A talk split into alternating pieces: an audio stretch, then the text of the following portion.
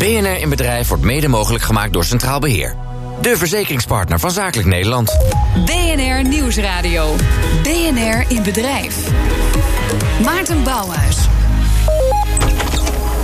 We zijn bij Solid Professionals en daar, daar is reuring genoeg in een prachtig pand, beetje statig pand, marmer op de muren, aan de Malibaan in Utrecht. Eens eventjes rondkijken hoe het hier eigenlijk uitziet.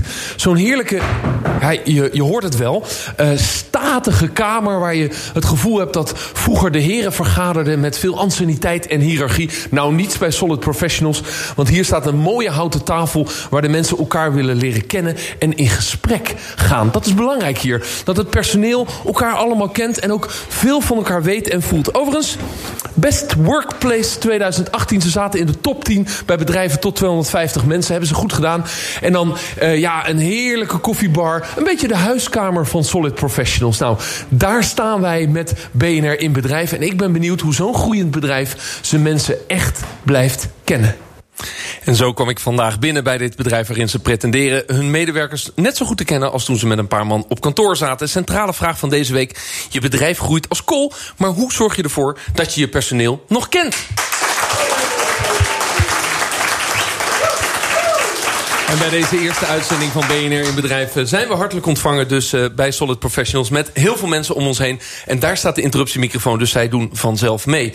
Ik ga erover in gesprek met Marcel van Wers, medeoprichter en eigenaar van Solid Professionals. En Aukje Nauta, organisatiepsycholoog en bijzonder hoogleraar aan de Universiteit Leiden. Uh, beide van harte welkom. Dankjewel. Um, ja, Marcel, jullie kiezen bewust voor die uh, uitstraling van het, van het kantoor, een soort van huiskamergevoel. Waarom is dat zo belangrijk? Nou, we vinden, vinden het belangrijk dat mensen zich hier thuis voelen. Dus dat het ook een beetje lijkt alsof het uh, thuis is. Dus nou, ik hoop dat je dat ervaren hebt uh, toen je binnenkwam. Uh, ja, voelen de mensen dat ook zo? Ik denk het wel.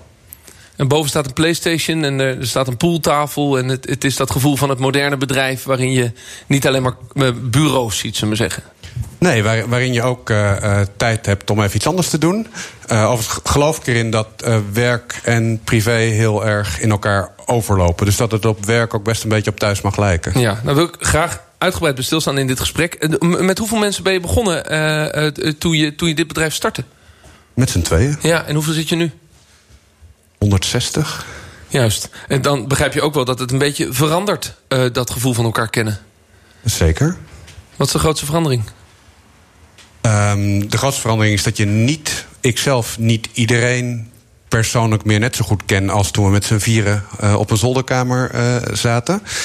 Dat we er wel naar streven dat dat gevoel tussen de mensen onderling zo is. Dus dat je hier mensen vindt, collega's vindt, managers vindt, die jou uh, ook als mens heel goed kennen. Ja, we gaan proberen in dit gesprek die puzzel te leggen. Maar Aukje, uh, is, dat, is dat een van de grotere uitdagingen van bedrijven als ze groeien, dat ze de mensen blijven uh, kennen? Zie, ja. zie je dat ook terug in de, in de literatuur of in onderzoek? Nou ja, wat ik interessant vond in jouw introductie was dat je zei van ze groeien, maar kan je dan iedereen nog wel kennen. Ik leg er een tegenstelling neer. Ja, misschien is het wel andersom. Dat juist doordat je je mensen zo goed kent... en ze dus uh, graag wat voor je willen doen... dat je daardoor juist snel groeit. En dus we denken vaak in termen van of-of... van uh, winst of mensen. Maar je maakt juist uh, vette, duurzame winst... door echt te investeren in je mensen. En ja, en, en hoe dat dan werkt en welke methode je kiest, uh, daar kun je natuurlijk over debatteren. Uh, dus daar gaan we het zo over hebben. Uh, Marcel, je bent gestopt bij je vorige werkgever, lang geleden alweer, 2005 volgens mij. Omdat je niet meer achter het beleid stond toen van het type bedrijf dat er toen gemaakt werd. Maar je was zelf, laten we zeggen, bestuurder bij het bedrijf geworden. Wat, wat stoorde je eraan toen je, daar, toen je daar lang geleden wegging en wat, wat, wat er anders had gemoeten? Nou, het bedrijf werd vooral geleid op basis van wantrouwen in mijn, uh, in mijn ogen. En wat we hier denk ik proberen te doen is het, uh, het tegenovergestelde. Dus op basis van vertrouwen. Ja, maar je bent dit bedrijf toen gestart met je compagnon... vanuit het idee we willen het mooiste bedrijf bouwen wat ik me kan voorstellen. Klopt. Maar wat blijkt dat dan uit? Dat, uh, dat er dat wantrouwen er was? Want hoe, hoe, hoe, hoe doe je dat? heel veel controleren achteraf. Uitgaan van het het, het negatief of het slechte uh, uh, scenario. In plaats van erop vertrouwen dat mensen het beste met hun baan en dus met ons als bedrijf voor hebben. Dat, dat voelde ik daar heel erg. Maar, maar zit er niet een beetje van, um, laten we zeggen, mensen die soms de kantjes eraf willen lopen of mensen die het onderste de kan willen halen, ook in de mens? Dus dat het niet zo gek is dat heel veel bedrijven eigenlijk al vanuit de, de industriële revolutie zo, zo geleid worden? Ik, weet nou niet zozeer of het in mensen zit dat ze de kantjes er vanaf willen lopen. Um, mogelijk zit je op, niet goed op je plek en haal je daar niet het maximale uit en doe je niet het maximale. Maar ik denk door in gesprek te gaan met mensen. Uh, erachter te komen wat hun goede plek is. Dat kan overigens ook buiten ons bedrijf zijn als conclusie. Maar door ze hier die goede plek te bieden, gaan ze vanzelf als vanzelf lopen. Jullie gaan uit van een zogenoemde secure base gedachtegoed. Dat is in 2014 gestart, dus uh, ver na die 2005. Klopt. Uh, ben je op retraite gegaan uh, met het management. Heb je nagedacht over, oké, okay, wat zouden we nog kunnen toevoegen... aan dat allermooiste bedrijf zijn? Welke methode? Dat heet dan secure base. Kun je uitleggen wat dat is? Nou, voor, voor ons is het in ieder geval... we zijn niks nieuws gaan doen... maar door groei hadden we een gemeenschappelijke taal nodig... om uit te leggen wat we bedoelen met vertrouwen en transparantie... en elkaar respecteren. Um, secure Base gaat uit dat je een, omgeving creëert uh, waarin kwetsbaarheid en veiligheid uh, wordt nagestreefd. En dus dat je thuis kan voelen, weer die thuisbasis. Omdat ik ervan uitga dat mensen thuis op hun gemak zijn, zichzelf zijn, het beste uh, ook uit zichzelf kunnen halen. Proberen we dat ook hier in te richten. Dus vanuit de veiligheid, het mogen maken van fouten. Uh, nou, ga je weer leren, word je beter. Uh, en daar hebben wij de Secure Base filosofie voor gekozen als gemeenschappelijke taal om dat met elkaar te delen. Ook in die groei aan mensen te kunnen blijven uitleggen wat we uh, bedoelden toen we ooit met z'n tweeën begonnen. Ja, wat gebeurde er dan in die, in, in die heidag dat jullie daarop uitkwamen?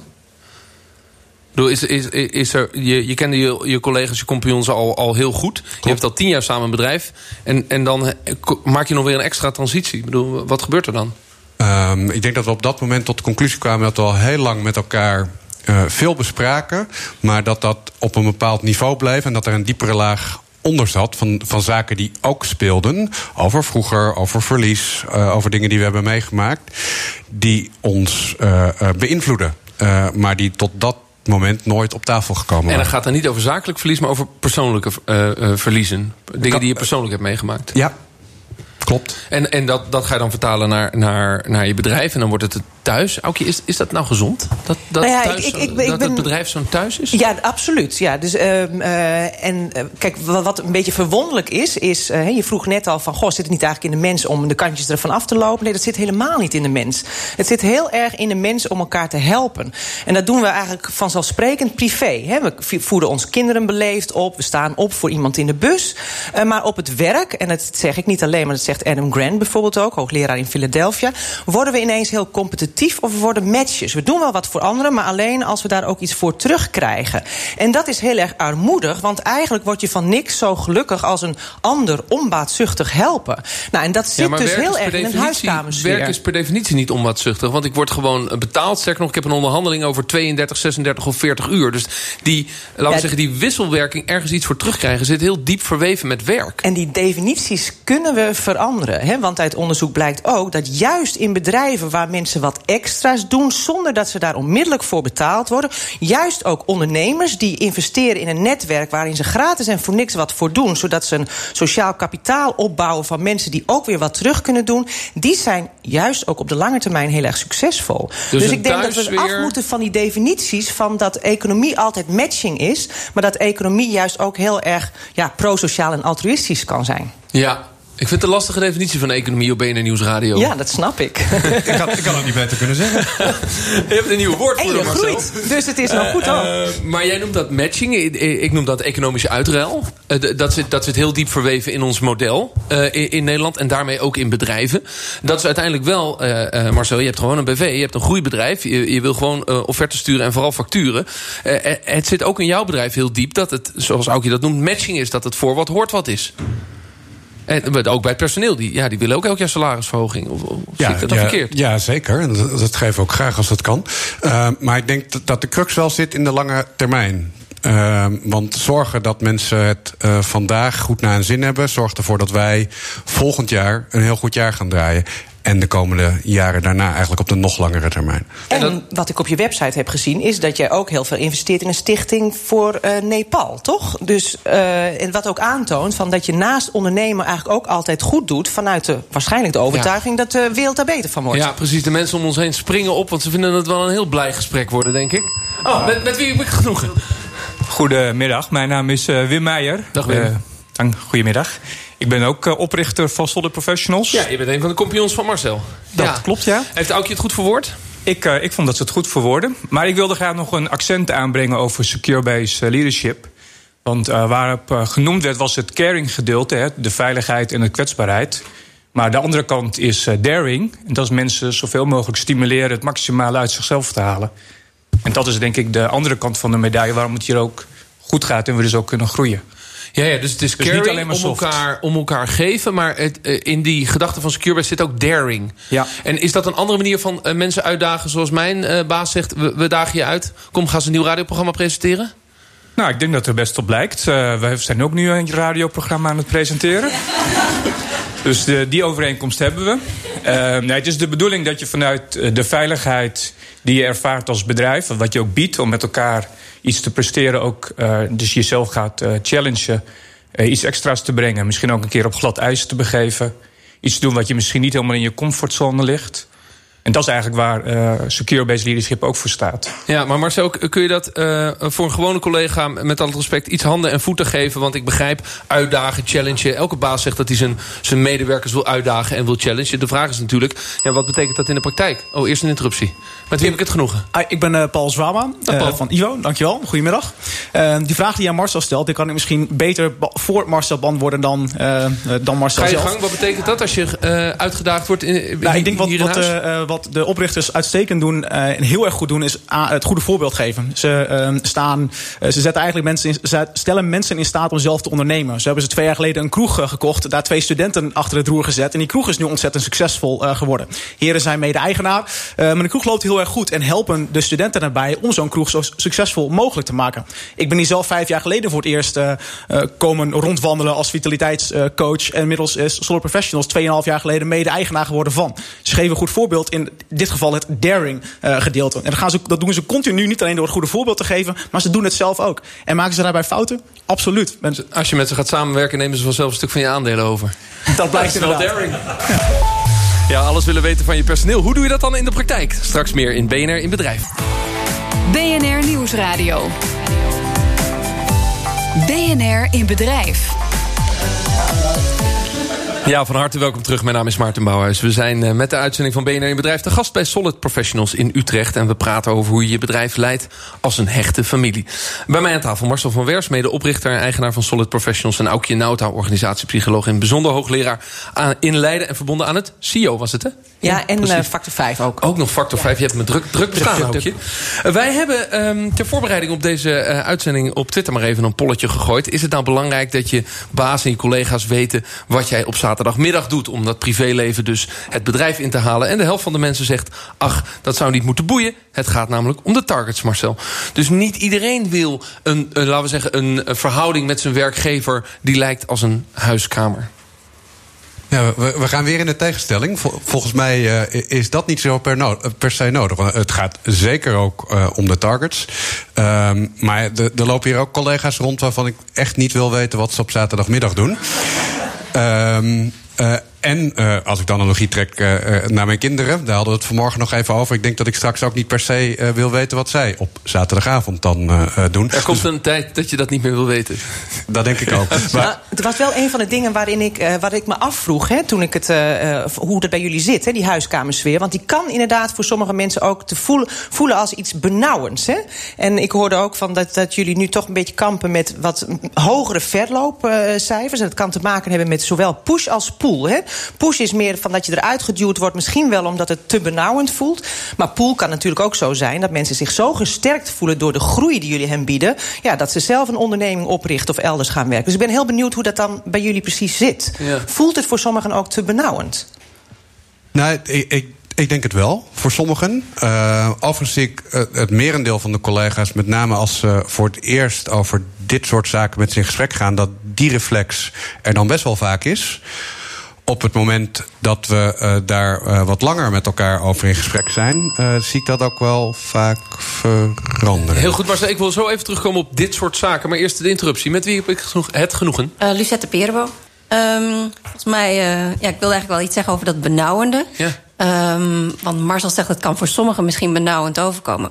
Ik denk dat het wel meevalt, want uh, volgens mij is de kern van Secure Base juist ook dat je uh, het kunt doen zoals bij jou past. Dus als ik niet wil vertellen over mijn weekend, dan word ik daar niet raar op aangekeken. Dus je kunt daar verschillende gradaties aan aanbrengen. Dus ja, volgens mij valt dat benauwende wel wat mee. Ja, en dat vind ik wel heel mooi hoe je dat zegt. Hè? Want uit onderzoek blijkt, wat heel erg belangrijk is voor duurzame inzetbaarheid, is dat je afspraken op maat met het individu maakt over ontwikkeling, vakinhoud, de tijden waarop je wilt werken.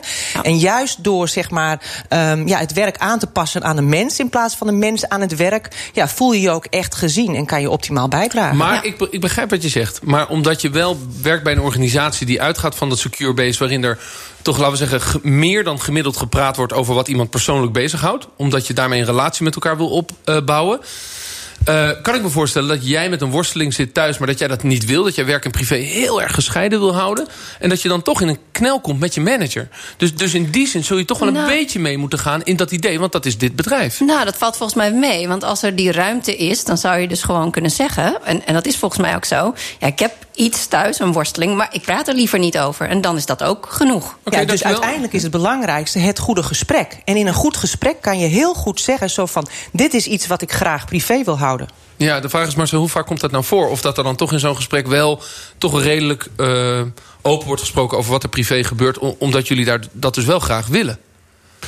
Nou, ik vind, ik, ik vind dat Lucette het beter verwoordde dan ik zelf net. Dus het, het kan, maar het hoeft niet. Ja, maar is niet de praktijk dat het in 98% van de gevallen wel gebeurt? Omdat dat nu de cultuur in het bedrijf is geworden. Het gebeurt steeds vaker. Um, ja. Maar ook omdat mensen daar dan, denk ik, de behoefte uh, of de, de mogelijkheid toe ervaren. Steeds meer collega's die denken, ik kan het beter uitleggen dan de manager. Met wie hebben we het genoegen? Matthijs Mons, ik ben uh, een van de aandeelhouders en uh, managing partner van Yellowtail. Ja. Een bedrijf wat veel vergelijkenissen heeft met, met Solid. Ga lekker dicht in de microfoon. Er is zal ik nu niet ja. te ver op ingaan. Ja. Um, maar ik, ik mis misschien nog één aspect hierin. Want ik denk dat in een bedrijf als Solid, en ik herken het ook in ons eigen bedrijf... natuurlijk voelt niet iedereen zich daar even goed thuis. En dat kan gewoon een mismatch zijn. Je hebt een bepaalde cultuur voor ogen die met je leiderschap uitstraalt. En je probeert mensen aan te trekken die zich daartoe aangetrokken voelen. Dat kan een keertje misgaan. Dus je hebt eigenlijk het, het aspect van, van werving uh, en, en het hele aannamebeleid... waar je even met elkaar over zou moeten hebben, denk ik ook. Ja, precies, want dan dat, kan je dus ook mensen binnenhalen... Eigenlijk is dat denk je dat die in die puzzel passen? Een wederzijdse, een wederzijdse check, hè, uh, of van passen wij nou echt bij elkaar? Ja. En die cultuur speelt daar een hele belangrijke rol. Ja. En wij letten in, in het aannamebeleid, los, los van competenties... heel sterk op culturele fit. En dan heb je relatief weinig mismatchen. En dat, dat, dat is denk ik misschien een. Uh, Begrijp ik. Nou ja, ook je sprak net even over het verloop. Hè? Dus, dus, dus je hebt ook weer, zit in een uitdaging met wat meer verloop dan dat je misschien zou willen. Heeft dit ermee te maken? Dat je vanaf 2014 een cultuur in bent gegaan. die uiteindelijk dus vooral mensen aantrekt die daar dan bij passen. Dat, dat huiskamergevoel, dat thuisgevoel? Uh, nou, ik vind het echt lastig om, om die analyse goed te maken. Ik, ik, denk het zelf niet, want we zijn niet in 2014 iets anders gaan doen. Het is wel zo dat er nu, uh, uh, dat we de laatste drie jaar drie keer verhuisd zijn... en nu heel veel meer mensen rondlopen en het bedrijf verschrikkelijk in verandering is. En sommige mensen veranderen mee of passen nog steeds binnen hè, de lijntjes die dan ons bedrijf zijn. Ja, en andere, bedrijven, andere mensen kiezen hun heel elders. Ja. Dus voorlopig is dat mijn analyse. Maar ja, echt zeker weten. Uh, we, we, besteden veel tijd aan gesprekken ook met mensen uh, um, die weg zijn gegaan. Um, de vraag is of ik daar altijd 100% te horen krijg wat de echte achterliggende ja. redenen zijn geweest. Nu wil je dus een huiskamergevoel creëren en een gevoel creëren van uh, wat je ook noemde uh, veiligheid, caring, ook geven om elkaar, maar ook daring. Hè? Dus uh, binnen die veiligheid of vanuit die veiligheid gaan uitdagen. En dat met een snel groeiend bedrijf. Je zei we zijn snel verhuisd, de panden erbij. Hier verderop in de straat zitten ook nog collega's. Die, die zien we hier dus niet, want die zitten daar. dat roept dus de vraag op waar ik mee begonnen ben in de uitzending. Hoe zorg je er dan voor dat als je zo groeit, ja, dat je die mensen blijft kennen en die verhalen achter de mensen blijft ja, bijna voelen eigenlijk. Wat je met een klein team natuurlijk wel kunt. Wat, wat hebben jullie daar een oplossing voor gevonden? Nou, er, er zit een hele hoop gewoon pragmatische in, of instrumentele uh, oplossingen voor. Dus een aantal dingen die wij al sinds dag één doen. Is een uh, Sinterklaasgedicht voor iedereen schrijven. Dat doet het managementteam nog steeds voor al die mensen. Voor alle 160? Uh, ja, voor alle mensen op kantoor. Oh. Dat zijn er net iets minder, ongeveer de helft. Ja. Uh, we geven met ons kerstdiner iedereen persoonlijk kerstcadeau. En het MT, vijf mensen, verzorgt een kerstspeech voor jou en voor jou en voor jou. Dus de, daar zijn we gewoon dagen mee bezig. Om die persoonlijke aandacht in gewoontes, tradities, culturen uh, wel vast te houden. Ja, maar tegelijkertijd um, komt het erop aan op het moment dat iemand het thuis even pittig heeft of even met een uitdaging loopt. En dat komt niet op dit soort momenten. Dat komt op het moment dat je het niet verwacht. Of dat je het niet, dat je, dat je niet plant. Je kunt het in ieder geval niet plannen. Ja, ja en, dan, dat... en dan, moet je, dan moet je dus aanvoelen, wacht eens even, ik moet even langs die collega en daar moet ik even tien minuten langer kletsen. Uh, ja, dus dat moet ik doen. En ik, ik denk vaak dat ik het kan zien doordat ik mensen ken. Maar ik doe het niet alleen. Met hoe meer mensen we zijn, is dit ook een rol die door het nieuwe leiderschap van ons bedrijf wordt opgepakt. Zeg maar. Ja, nogmaals, als uh, Paul Zwama, daaraan, daaraan toevoegen. Uh, de mensen doen het zelf. Er is echt een, er is zoveel vertrouwen hier als er iets is, dat de mensen zelf naar een manager, een leidinggevende gaan, naar iemand van het MT gaan en er altijd een luisterend oor uh, ontvangen. Ook als het op zaterdagochtend is en ik Marcel opbel. Dat ook dan is het luisterende oor daar. De, dus dat zegt iets over hoe diep die cultuur verankerd ja, is. Absoluut. Dat het management hoeft niet voortdurend die motor, laten we zeggen, te laten draaien. Motor de draait. mensen doen het zelf. Ja. Maar mijn advies zou wel zijn: zo van uh, groei uh, liever niet groter dan 200. En als je dat doet, splits dan weer op. He, want er is zoiets als een zogeheten Dunbar's number. He, dat zijn de 200 mensen die je maximaal kunt kennen. He, en als je daarna weer gaat denken aan ja, de, de echte vertrouwde gesprekken, heb je met een groep van ongeveer 15 mensen. Dus uh, heb ook keukentafels waar 15 mensen omheen passen. dat soort noties zijn wel belangrijk om te implementeren in je bedrijf. Um, dames en heren, we hebben een gesprek uh, vanuit Solent Professionals... waarbij de vraag op tafel ligt... hoe blijf je nou je mensen goed kennen... waarin je vanuit een secure base een manier uh, uh, wil hebben... om, laten we zeggen, de collega's toch een huiskamer te geven... anders dan wellicht bij andere bedrijven. Voel je het tot slot maar zo ook echt dat het anders is dan bij andere bedrijven?